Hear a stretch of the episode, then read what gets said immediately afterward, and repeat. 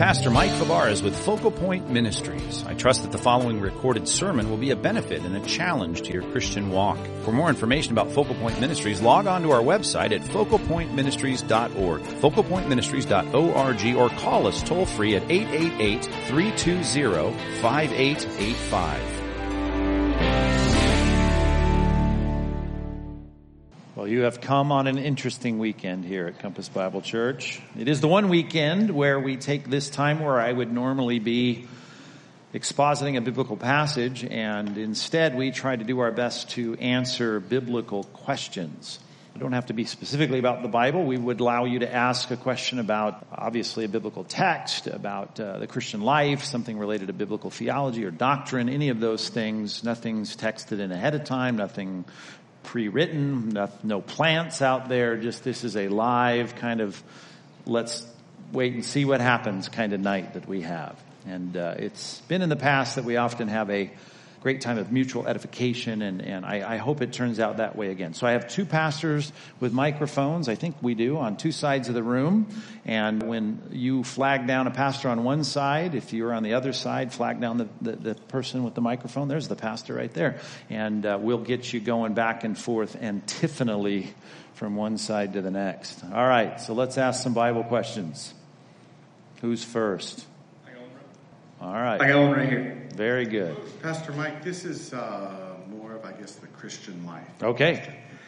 And it has to do with social media and responding, responding to people on social media. I had a friend from high school, and uh, another guy from high school died today, and a lot of people responded to that. And everyone, of course, is saying the, um, the guy is, uh, you know, with the angels, etc. Right, right, right. So, of course, is that an appropriate place to respond um, somehow with the gospel or making making some kind of a comment about being sure that we're right with God when I mean we're all going to be facing death, right? And it, as as people get increasingly older in social media, we're hearing it all the time right. on our feed. So anyway, just your thoughts on that. I don't find it a particularly appropriate place to have that kind of conversation and think it is a strange phenomenon that we are passing condolences around publicly for everyone else to read. But uh, you know, whatever that it happens. Obviously, I do it. But a condolence is one thing. I think trying to rectify a cultural's wrong perspective on what happens when you die, probably not the right context. You know, some people make it a sport and that's what they love to do. But I would, I would recommend that that not be the place that you do it. Certainly not the place I would find as a, an appropriate place to engage in that. If you see someone that just is pontificating, I don't know, I might private message them and say, okay, here's a third party, here's my buddy that's suffering, or my, my friend's wife, my widow.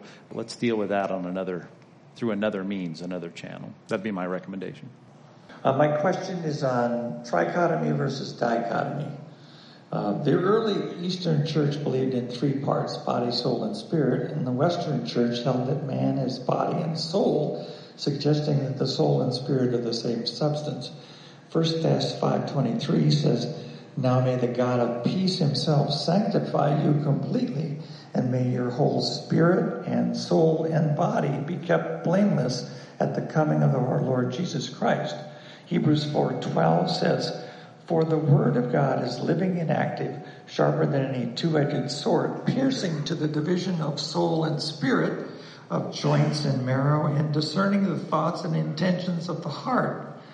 Um, I believe in trichotomy, and I believe when you mentioned on Compass Night that you were dichotomous. Uh, can they both be right, or is this just one of those doctrinal quagmires? No, someone's right and someone's wrong.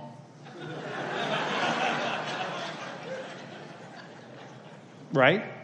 I mean, how could it be logically any other way? Okay, we're dealing with passages of Scripture, and I could add more that give us more aspects to humanity of the Lord your God, of all your heart, soul, strength, and mind. Um, you know, adding strength to it. Krautis, I think is the word that, you know, yeah, I'm a dichotomist because I think that makes the best use of the biblical data. A lot of great guys I know, including you, a great guy that are trichotomists, that's fine. I think the concern I had in Compass Night when I was teaching on trichotomy versus dichotomy is that many have built doctrines on soulishness versus spiritual mindedness. They make distinctions in their practical theology about what comes from my soul, what comes from my spirit, and they built entire sandcastles in my mind on distinctions that I don't think exist. And, and in my mind, I, I just, I wouldn't want to take that next step. If you want to say we're trichotomy, Okay, great. I'm going to I'm going to go back to the first reference to these words, resh and nephesh, in Hebrew, uh, in Genesis chapter two, when it says that God uh, made the man out of the dust of the earth. He breathed into him. There's the word for spirit, uh, the breath of life, and he became a living soul. Nephesh. He became a, a soul. Now, I know there's not a completely consistent use of those terms if you want to press every single passage where those terms are, are, enlisted. But I think much like a captain of a ship would say, how many souls do you have on board? Soul is the unique totality of who the person is. Of course, it means more than just their immaterial part. But I believe there's a material part and immaterial part. And I think where trichotomists would try to look at me and say, well, we're saying the same thing here is that I have to uh, concede that there is a humanity that is that makes us alive. And this is where they'll try to draw the line. In other words if an animal is alive an animal is a living creature it's not just the dust of the earth. When god creates out of the dirt with with the you know magnesium the the, the uh, oxygen the carbon the the phosphorus that comes out of the dirt there's that's dirt but it becomes alive in an animal. So there has to be some living dynamic there. But then god gives us he, gives us his own spirit, a spirit that reflects his spirit. It has intellect, emotion, and will. And that, then, I say, is a human life that has a spirit that's made in the image of God, and the totality of that then is a, a living soul. And I know it's messy. I've looked at all the passages, I'm sure like you have, and, but I can't build a a chart the way the trichotomists do. I just don't. I just don't agree with that view. But I don't think it's. You know, certainly we're not going to. Uh, we're not going to uh, split over that. I hope that's it's a, it's a minor issue. I think when you start to build, as I've said, practical issues of sanctification and theology based on those words, that's where I think you you may be stepping uh, too far afield. And I think I know partly because I know you where some of that is reinforced in the reading of sanctification that you might do that, that drives some of that. But anyway, we can talk about that part of it later. But I, I uh, yeah, I'm a dichotomist.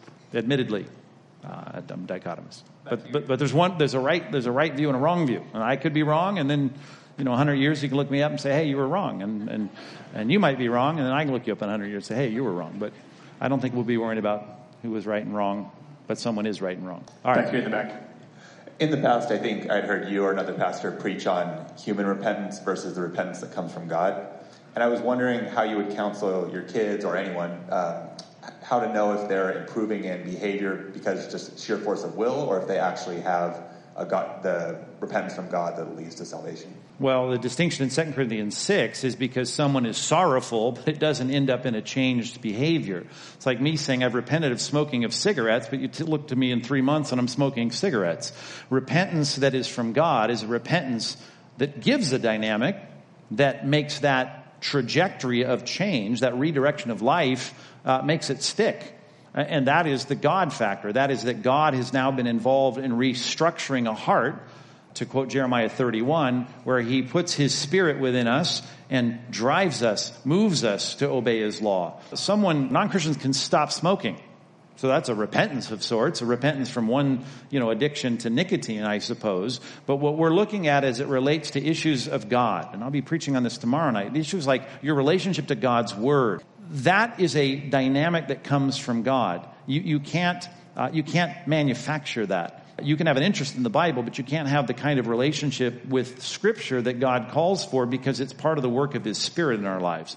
Therefore, to get to the practical issue of what your question is, I say to my kids to be patient to see where this goes and I make it clear. I'm not going to get overly enthusiastic about your moves toward God, at least not in the sense that a lot of parents do, saying, Hey, I know you're saved, name's written in the Lamb's Book of Life, no doubt you're a child of God, we're brothers in Christ. I'm not going to say that right away. I, am going to have a kind of caution about people that have a not even adults that have a uh, confession of faith. Well, let's see where that goes. And Pastor Pete often tell, gives his uh, testimony and disparages me a little bit, I suppose, in the process by saying that when he became a Christian, very smart, successful businessman, I said, well, maybe I was busy that day, but I said, look me up in a year uh, and we'll see, you know, if it sticks or something like that. I know that's terrible of me. Uh, we're good friends now, but the point is that anyone can have a an immediate like the Bible says in the in the parable of the four soils, can uh, receive the word with joy and spring up as though he's got life. But when tr- trouble comes because of the word,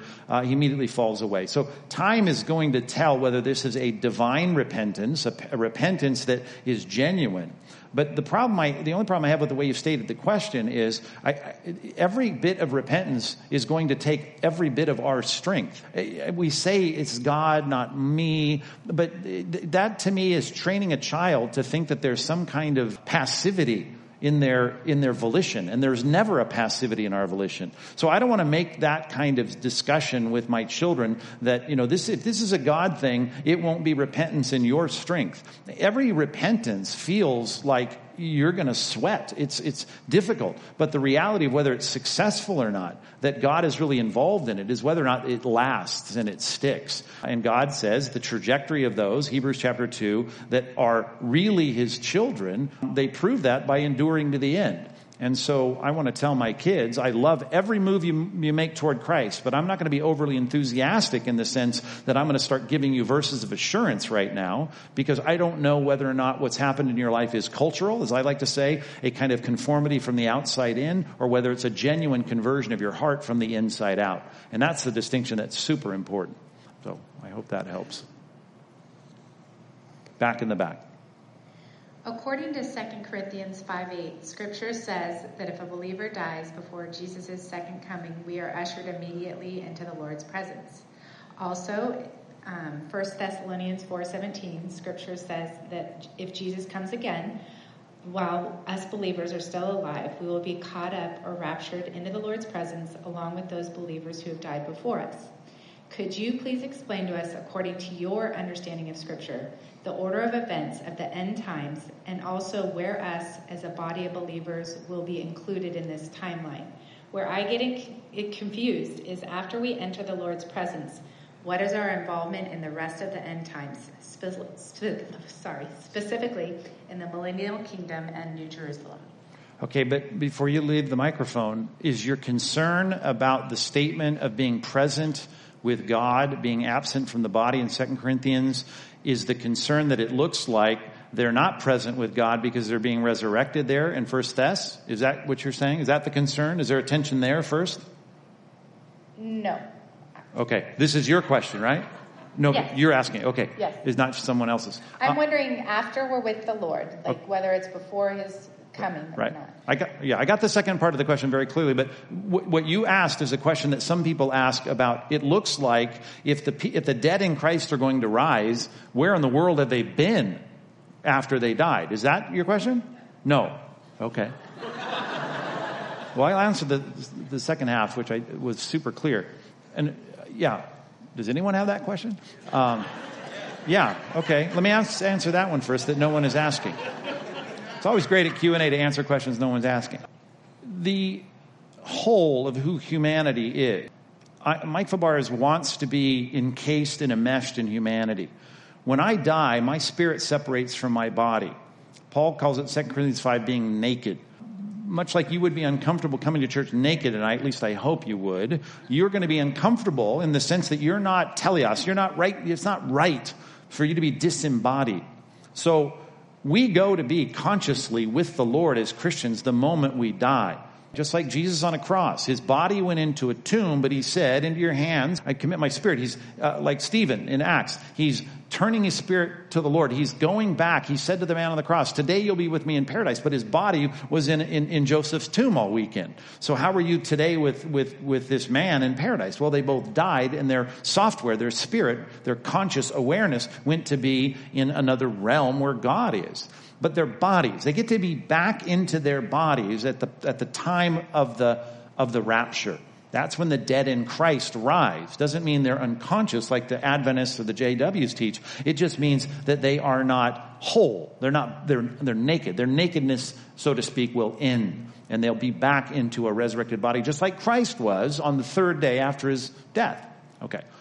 So the end time sequence. If you want to start, let's go to both those passages because I see how you use those references now. I die tonight.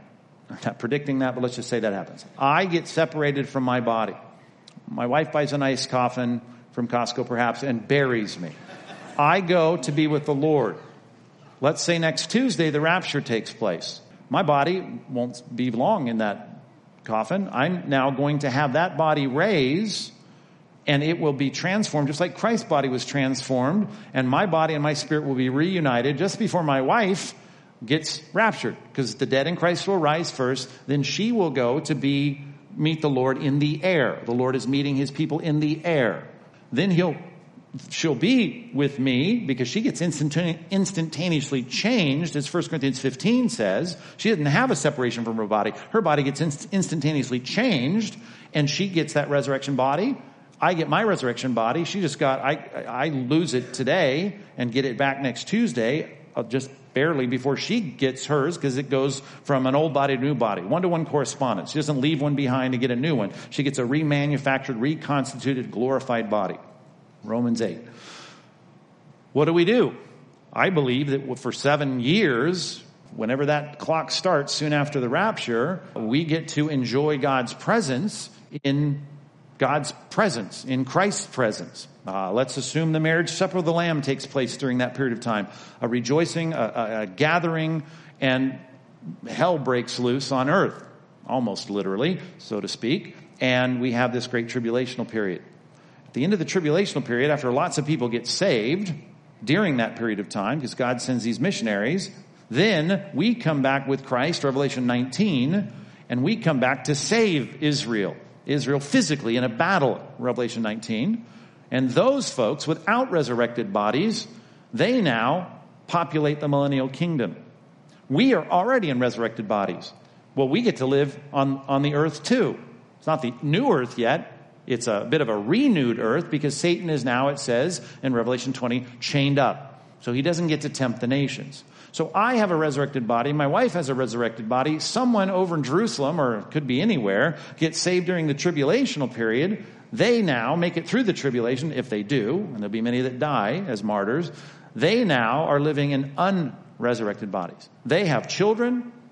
Carla and I don't have any children at that point. We have some now, but we don't. We won't have any. We won't be propagating any. We won't be going to Babies R Us. None of us will now, right? It's out of business. Um, we won't be doing that in the millennial kingdom well, how can we coexist? Well, we are going to coexist, just like Jesus sat there with the disciples and had meals with them on the shores of the Sea of Galilee, as I preached on last weekend in John 21, and in upper room, uh, you know, after where they were locked in that room, rather, um, and Jesus showed up. They eat together, they meet together, they talk together. He's touching his his scars. All of that is happening and, and no one's going, well, we can't have this conversation because you're in a resurrected body and I'm not in a resurrected body. All that's going to go on for a thousand years. People will be born, and after that thousand years is over, as we rule and reign with Christ during that period of time, uh, then Satan will be released for a short period of time. Doesn't tell us how long. I don't know how long. I can only assume it's because all those folks born during the millennial kingdom have never had that opportunity at all to even be tempted to sin. So at that point, it says many will rebel against God at that time, and they will be lost. They'll be judged by God. Then comes the great white throne judgment at the end of that thousand year period. And that's when everyone is gathered together. The lost are all gathered together, and they go before the, the Lord at the great white throne, and they are assigned a place in a brand new environment because God now has taken the old earth, gotten rid of it, the old heaven, gotten rid of it. He's got a new heaven, a new earth, and the lost are judged and placed in what's called the lake of fire. We inherit a new earth with a new city coming down out of heaven like a bride adorned for her husband, and we start a whole new reality there in the Bible. So that's a thumbnail, thumbnail sketch of it. Did I miss any part that is of interest to you? That good? Anything else? No? Okay. I mean, because I can't really explain all of eschatology in five minutes, but that's, that's the thumbnail overview. Great question, I'm sure. when I was uh, reading uh, Matthew a few months back, I think it was like in January, it talked about Jesus Christ saying, "Vengeance is mine; I will repay it." Uh, but as I, a few months later, I was reading um, First and Second Samuel, and then all the way up to Judges when it's talking about Samson and all that. And I recently learned that God actually used people for His judgment or revenge, I guess. So how is that possible? Even when God said, "Vengeance is mine," I mean, is He right. trying to make some kind of like saying, "I use people, but it's still my revenge or whatever? Right. Well, that's a great question. And you're probably conflating a couple of passages because the passage you're quoting comes from Romans, which is given to a bunch of Christians sitting in a church in Rome that are like us, having conflicts with one another. And he says, listen, don't take any revenge. God will take revenge. And even the people that are outside trying to persecute you, don't take revenge. And you probably are thinking about Matthew in the Sermon on the Mount when he talks about turning the other cheek. Same concept. But I get that, and that's exactly right. You're like, okay, if you come after the church and you insult me and kick me in the shins, the Bible says I'm supposed to not take revenge upon you. I'm not going to return insult for insult. Peter says I'm not supposed to retaliate. That's the biblical command on my life.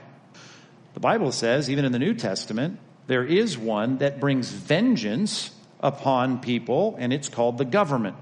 And if you have that clearly in your mind and you know this, that the government, Romans 13, it holds that sword to bring judgment on people, then I know this. That if I look back in the Old Testament at these situations, I'm looking at guys that were working for the government, if you will, in Israel. They were raised up, whether it was Gideon or Samson or whoever it might have been, to say, okay, you're going to now be used as the leader of Israel. That's what they were, leaders of Israel. That's what the judge meant. They were uh, not just kind of sitting in a courtroom with a, with a gavel and a, and a robe. They were, they were military leaders to take Israel out of the oppression of these foreigners who had come into their land and had invaded their land and had uh, many times enslaved them and conscripted them to all kinds of unfair things. And now he was raising up the governmental leaders to take revenge. So I can't take, if you come and steal my car stereo, as I often say, which now it's almost impossible, right? Because it's part of the car. You'd have to steal the whole car, it seems. I'm sure you can get the stereo out. I'll be corrected on that. But the point, you follow me. I can't go to your house and steal your car stereo, but I'm going to pick up the, I'm going to pick up the phone. I'm going to call the sheriff's department on you because they are going to try and make me whole in that act of unju- injustice. So we just need to distinguish between personal revenge, insult for insult, slap for slap. That's not what I'm to do versus the governmental role to bear the sword for reason. And the sword wasn't used for gallantry. It was used for, for judgment. That's the distinction. Great question. Yeah, uh, Pastor Mike, uh, I love these sessions, by the way, the questions and answers, because we know we're going to get straight answers from you as you always teach in your sermons, too. That's what I like about them, because you're not afraid to, to talk about hard truths in the Bible.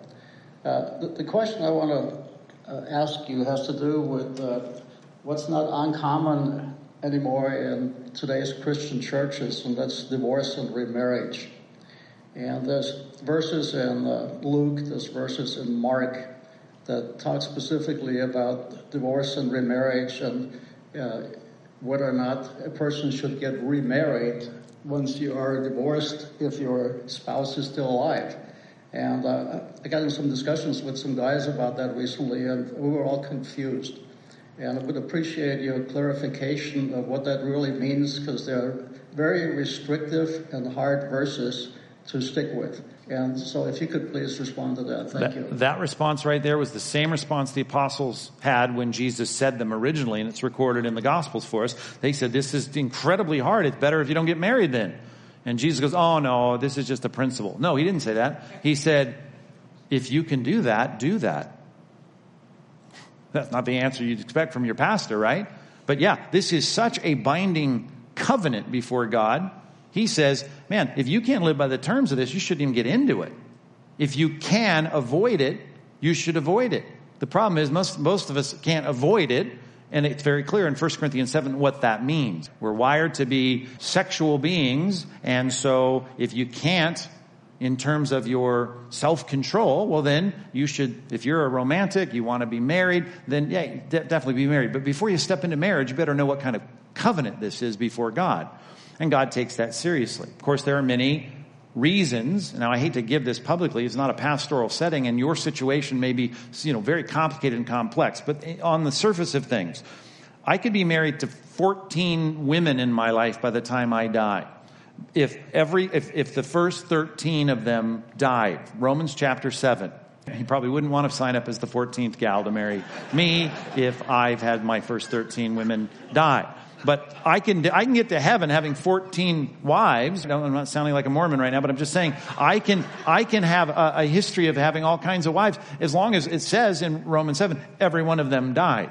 And, and of course I can't be a murderer, so I can't kill them. But the point is, I am freed from that covenant at the moment of their natural death. That's one.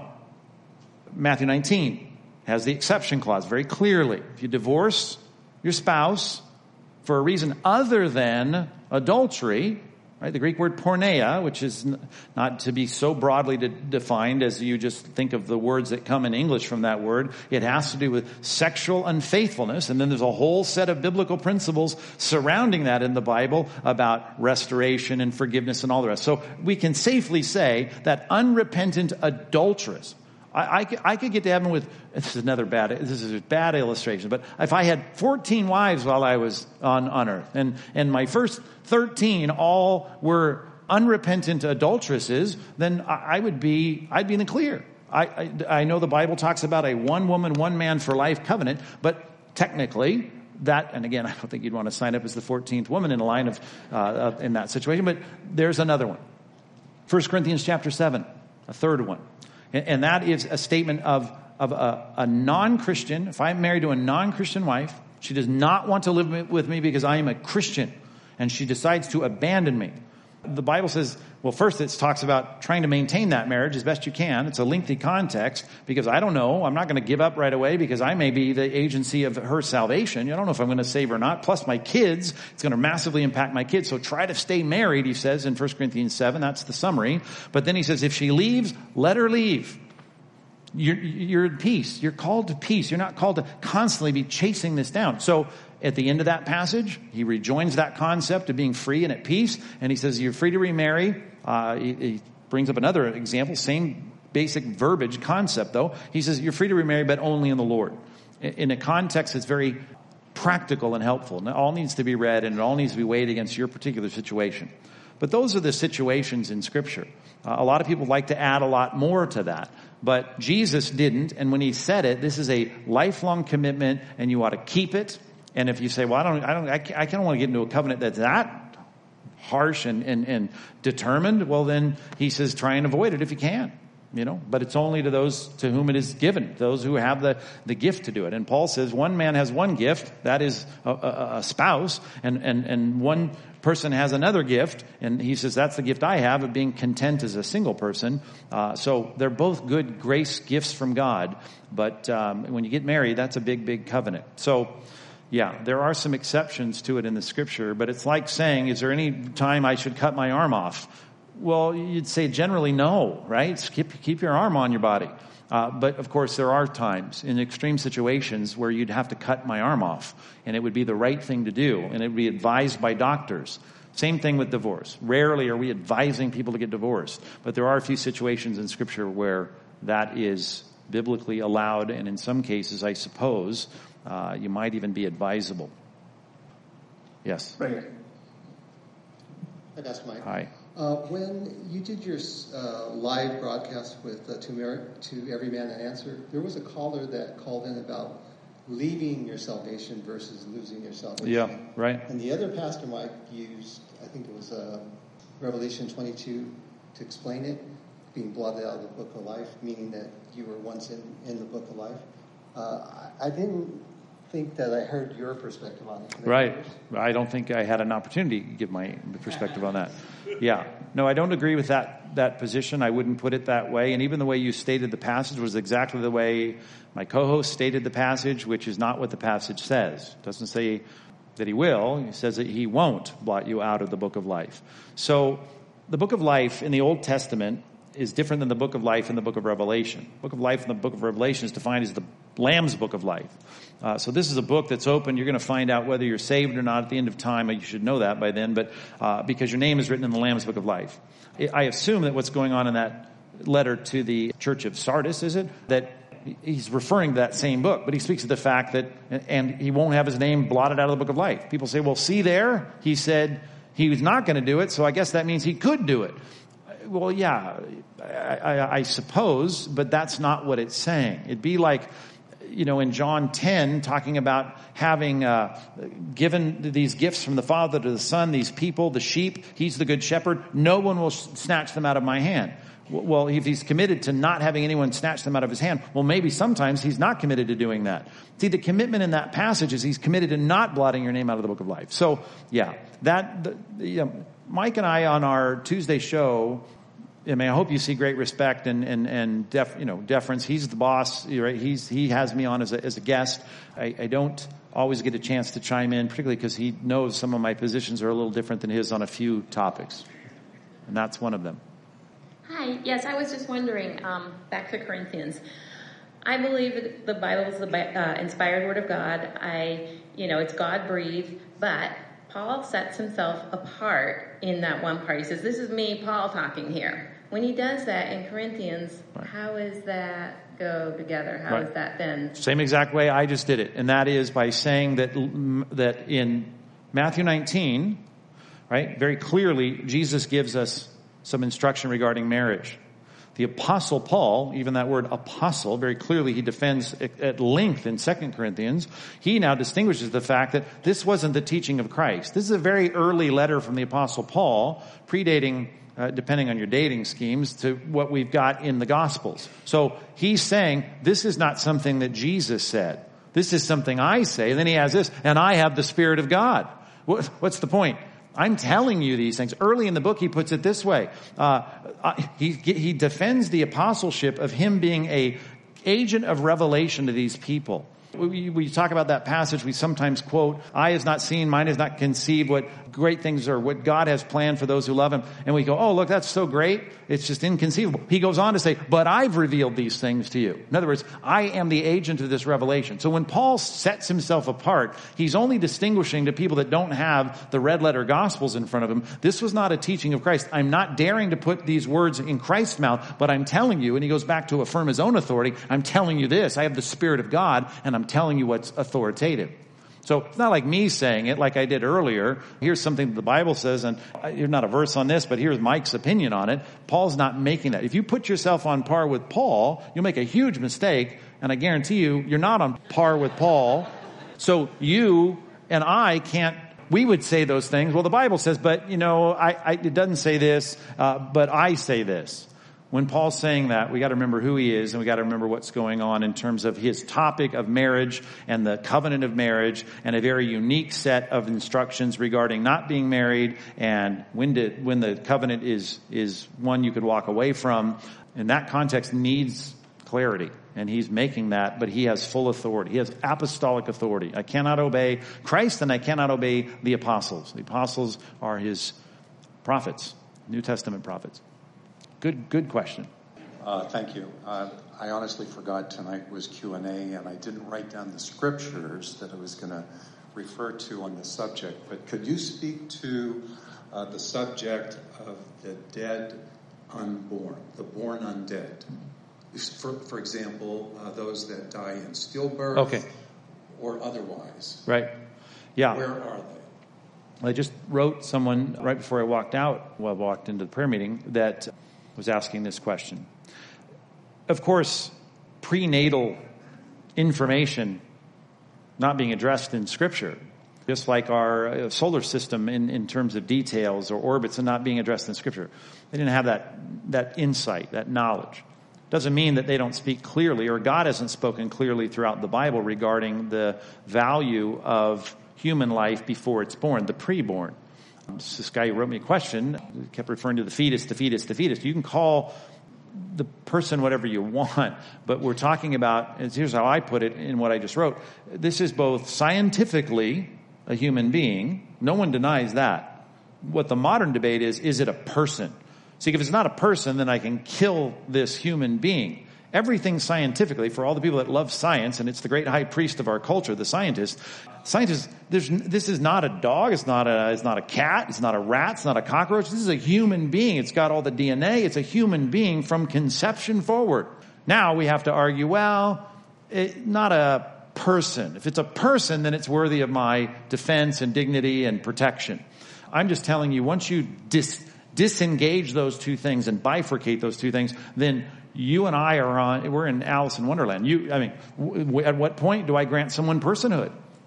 And I can go to the other end of life. At what point, when grandma can't talk, she can't feed herself, at what point am I going to say, well, you're not a person anymore? I'm going to drag you off here into the corner and drown you. I, I would not, you, know, you can't do that, right? This is a human being. So I cannot, and here's how I put it, at any other point after conception, come up with some kind of standardized, performance based, arbitrary line that says, now you've become worthy of life. I have to say, life must begin, and it does begin, there's no debate about this, at conception. Human life, this is a human life. I also say that that human life is a person. There's personhood, there's the dignity of personhood there, and therefore it's worthy of protection. What does the Bible say about it?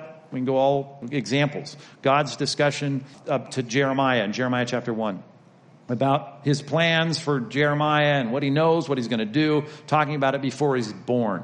Psalm uh, 139, discussion about the preborn, right? How where David talks about being knit together in his mother's womb, all with dignity, all with personhood, all with pronouns that are clearly human. And uh, Luke chapter 1 about uh, John the Baptist and, and being born, and the things that he talks about doing, which are a very special case for John the Baptist, being filled with the Holy Spirit even before he was born.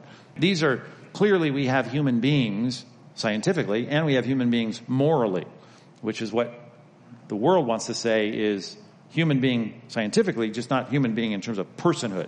We, we, I have to define life at beginning at conception. I have no other choice. Either that or who's going to decide that for me? Right? And right now, of course, the states define it differently, and everyone's trying to figure that out. But I'm saying uh, this is absurd. The Babylonians, the Assyrians, you can go all through history, the Greeks, people have always recognized preborn as human life and worthy of protection, and there were great penalties for uh, abortion until recently in our day, which is a travesty. Yes. Hi, I guess so I'm gonna read it. Okay. Okay. How can I help someone I know understand that my deceased brother is not the one coming to her? I missed that. I'm sorry. Rod, did you get that? No, we're gonna we're gonna work on this. Okay. All right. Okay. Okay, I know somebody that says that my deceased brother is coming to her. Okay, her brother's And- coming to her. Uh huh. Deceased brother. He passed away. Oh, the deceased brother. She thinks the deceased brother is coming to her. The deceased brother is not coming to her. I can assure I you. don't think he is. Well, So I can t- I can assure you that your thoughts on that are correct. The dead brother's not coming to her, mm-hmm. She sees him and she makes up messages right? with his expression. It's not, but it's not him. But I understand. She thinks that, she claims that, but that's not what's happening. Yeah. And so I want to know how can I help? You need to tell her, you need to stop in any way giving any kind of acceptance or welcome to that kind of communication because it's not your brother. Okay? I have said that to her. Okay, well then you said the right thing. So she comes back and says, but Jesus, Moses, and Elijah have come. She said that what? That Jesus, Moses, and Elijah have come before to give messages. So she gives me that answer as why she thinks my brother can come too. When when has Je- when has Moses and who did you say? Jesus, Moses, and Elijah. Okay. Oh, on the Mount of Transfiguration. It's- Okay. So she's saying because they came, my brother can come too. Wow, that's a high view of your brother. Um, you know, and I don't mean to be dismissive, but yeah, her brother's not Moses and Elijah being particularly called by God to come to the Mount, Tras- Mount of Transfiguration to affirm the disciples that the Messiah is the Messiah in the first century before he fulfills prophecy and, and dies in our place. Your, your, brother, your brother doesn't fit that category. I mean, I'll certainly understand that there was a unique situation going on at the Mount of Transfiguration. And not what, what's happening here. The only access to knowledge that could possibly in any way manifest itself that would be supernatural in this situation is only left to one category. Because I know it's not angelic and it's not him. There's a chasm fixed. Her brother's not going anywhere. Her brother is stuck right where he's at. There's only one other means by which that could be if it is a true phenomenon, right? If it's something actually happening, and it ain't the angels, because God has made very clear he hates this. He hates any kind of, of, of necromancy, any kind of, of, of fortune telling, any kind of, of soothsaying, any kind of contact with the dead. God had drove out the Canaanites in part for that, along with child sacrifice and other things they were doing. But he says these are an abomination to me. So God doesn't like this. God was not sending Moses and Elijah to their widows, right? God brought those two down on the Mount of Transfiguration. So the, the argument that it happened there, therefore it's going to happen with my brother, or that's why I think it's not a demon in this case, which is the only category left other than your imagination. I'm just saying you need to run from that. I run from it. I'd say to God, God, I know this isn't of you. It's not right. And therefore, I don't welcome it. I don't want to accept it. I don't have anything to do with this anymore. And you tell God that, uh, I think God will, as I've seen in many very odd situations in my ministry over the years, He will put an end to these things. So it's part of her interest in continuing it, and I would say, uh, I wouldn't quote the, the, the transfiguration as a reason to keep wanting this experience. If she does or doesn't, I don't know what her wants are. Sorry. Yeah, that's hard. Hi, Pastor Mike. Hi. So, uh, several years ago, we had an, uh, an, opportunity to have a conversation in what was formerly known as a home fellowship group. Mm, don't say that. I know. But, so I said formally. And in, in, this informal discussion in a person's house, where you know we had our own kind of special Q and A that was really great at the time, and it, it got me thinking about the conversation we had at that time, and it kind of related to an earlier question about the resurrection and those you know, that are caught, you know, caught up in the air, uh, and versus those that were already in the ground. And, you know, you kind of went through the, the Costco coffin. Yeah. And uh, the conversation we had at that time dealt with those, the increasing amount of people that are being cremated. Right.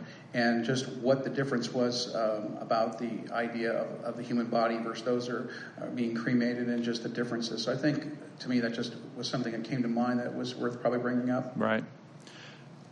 There's a book that I just finished up that's coming out August the 7th, and I dedicated an entire chapter to that topic.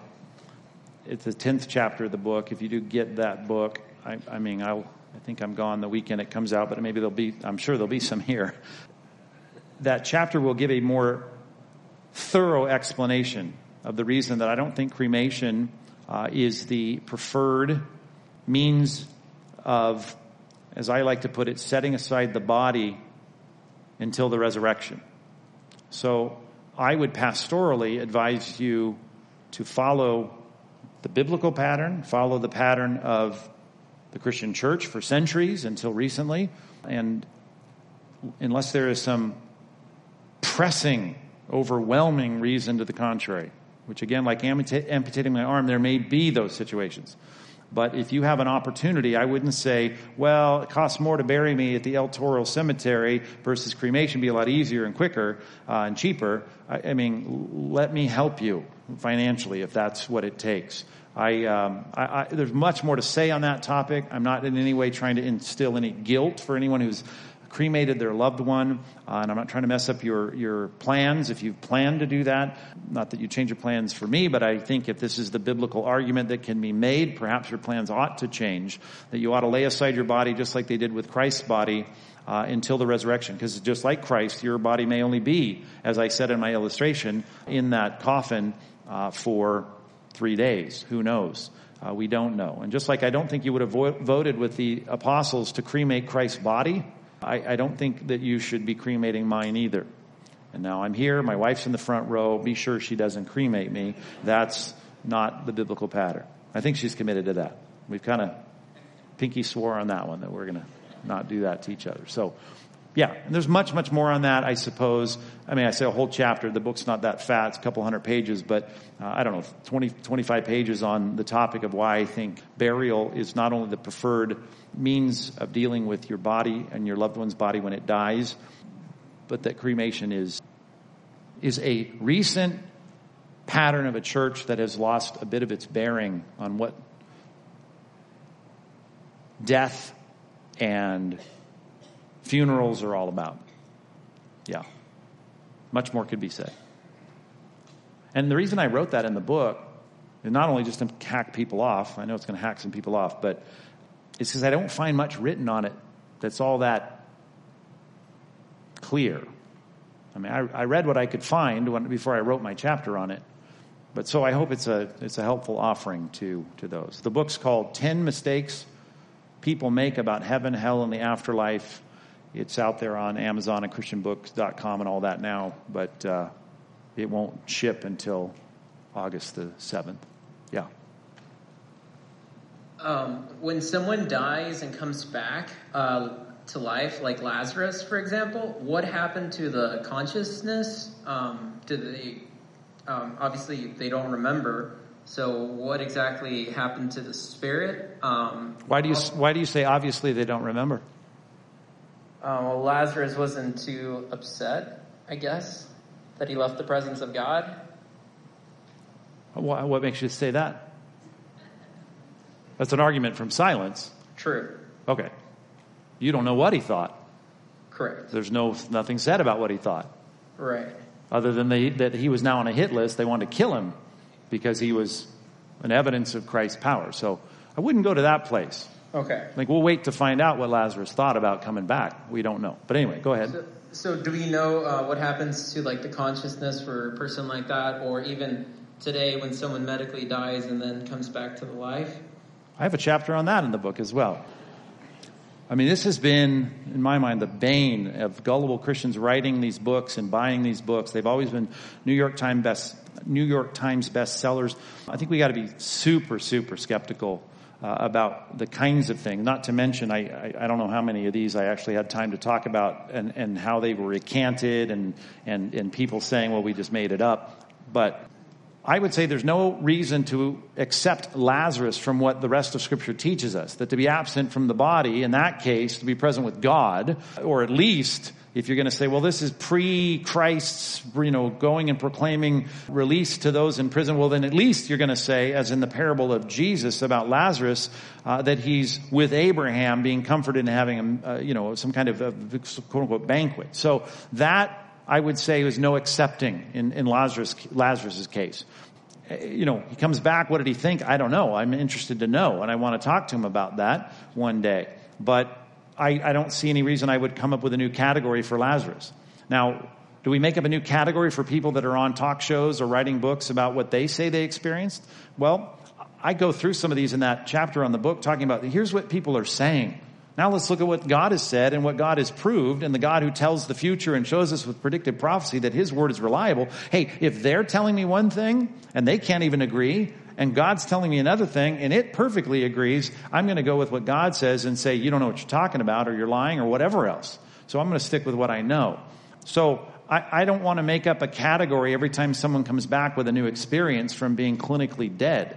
All I know is that to really be dead, fully dead, dead by definition being gone and gone out of your body, I think only was accepted less than 10 times in the Bible. Less than 10 times. You know, we can't count what happened in Matthew 27 when it says some came out of the tombs, but besides that passage, less than 10 individuals spoken of being raised from the dead. So what happened in those cases? I'm assuming what happened in everyone else's case. They went to be wherever dead people go in their particular epoch or time or dispensation, and they came back, which, right, I would say must have been a drag. When Samuel came back just in an appearance, which I guess is another exception to a situation of someone being sent back to tell the king of the chosen people of God that he was going to die the next day, Samuel was frustrated that he had to come back and deal with that. And that was just for what, a half an hour. So I assume that Lazarus, contrary to your, assumption, I, I'll bet he was bummed out. Although he's coming back to see the Messiah and see the rest of his ministry. Maybe that's an off, you know, uh, that's a, that's a wash then, you know, it's, it's great. I want to see this. So I don't know. That's a, that's a good question, but I can only assume. Right, right here. Uh, Pastor Mike, um, a re- recent poll said 33% of America believes that there's a coming civil war. And so, as I, I have a brother that's in, where did you where did you get that poll? Uh, I believe it was um, Fox.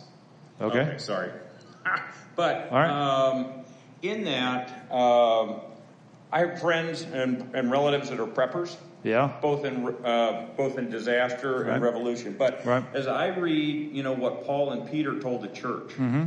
as we prepare that there could be the time when either the government or other people could possibly in here in the United States could come and take us from Mhm. our homes. Mhm.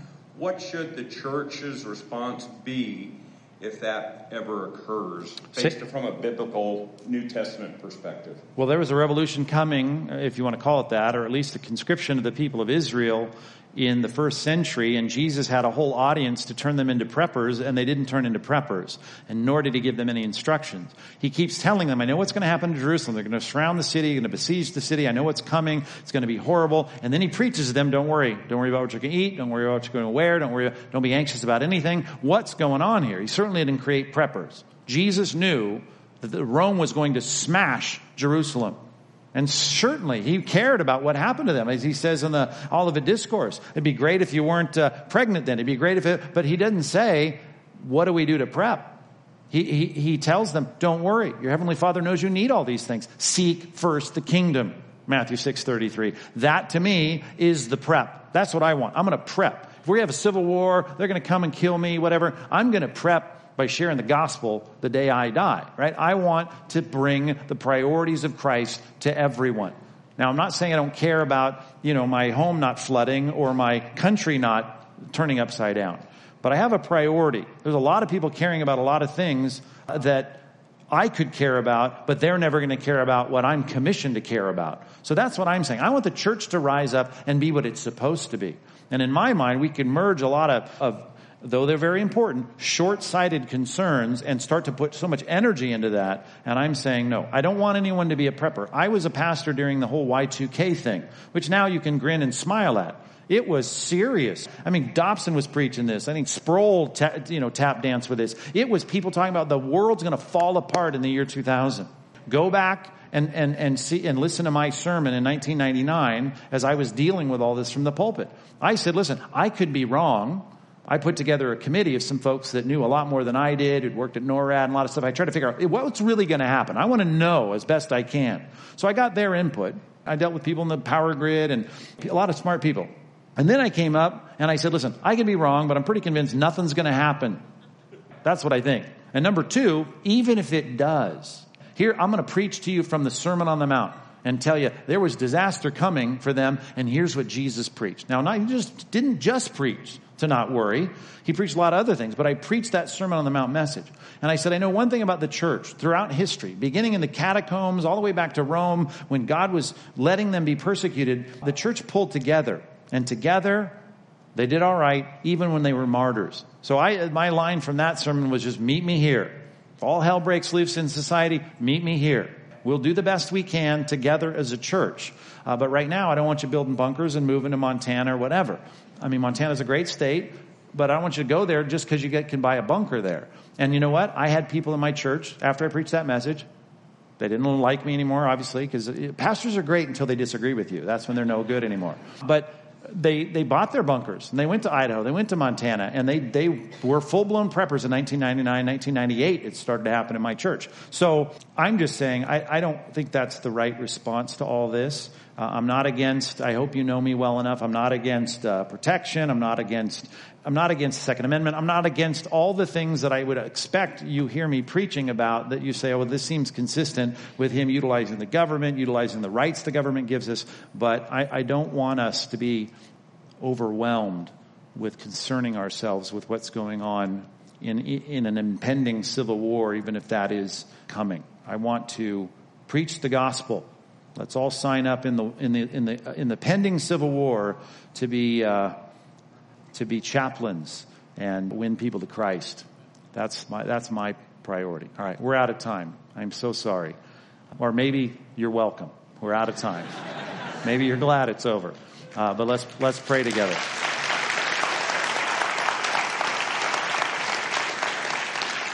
God, we thank you very much for you giving to us your word. And even as we've discussed tonight, some things in it, as Peter said about Paul's writings, are hard to understand, and that's true. And we have to be very careful about being dogmatic on certain issues. But God, I do pray you would continue to give us the ability to be great students of the Word. Thanks for all the advantages we have. If the early church could see us carrying around Bibles and commentaries and word study books on our phones, they'd freak out at our advantages. And God, we just want to take all these things as good stewards and just be in your word, meditating on it day and night. And continue, God, to help us as we ground ourselves in your word to be more equipped to answer our friends, our family, our, our coworkers, uh, people in our neighborhood who ask us for a reason for the hope that's in us. Let us be articulate about these things as you increasingly give us insight into your truth, knowing we're all going to stand before you, the giver of truth, and we'll have to answer uh, for our lives. And God, we know we want to prepare our generation as best we can. So make us passionate about the gospel. Thanks for the chance we've had to talk about your word in a very unique setting here tonight as we take this one Sunday out of the year to do this. And I pray that in some way, something here tonight would be edifying, encouraging, and motivating for our people. In Jesus' name, amen. Amen. You are dismissed.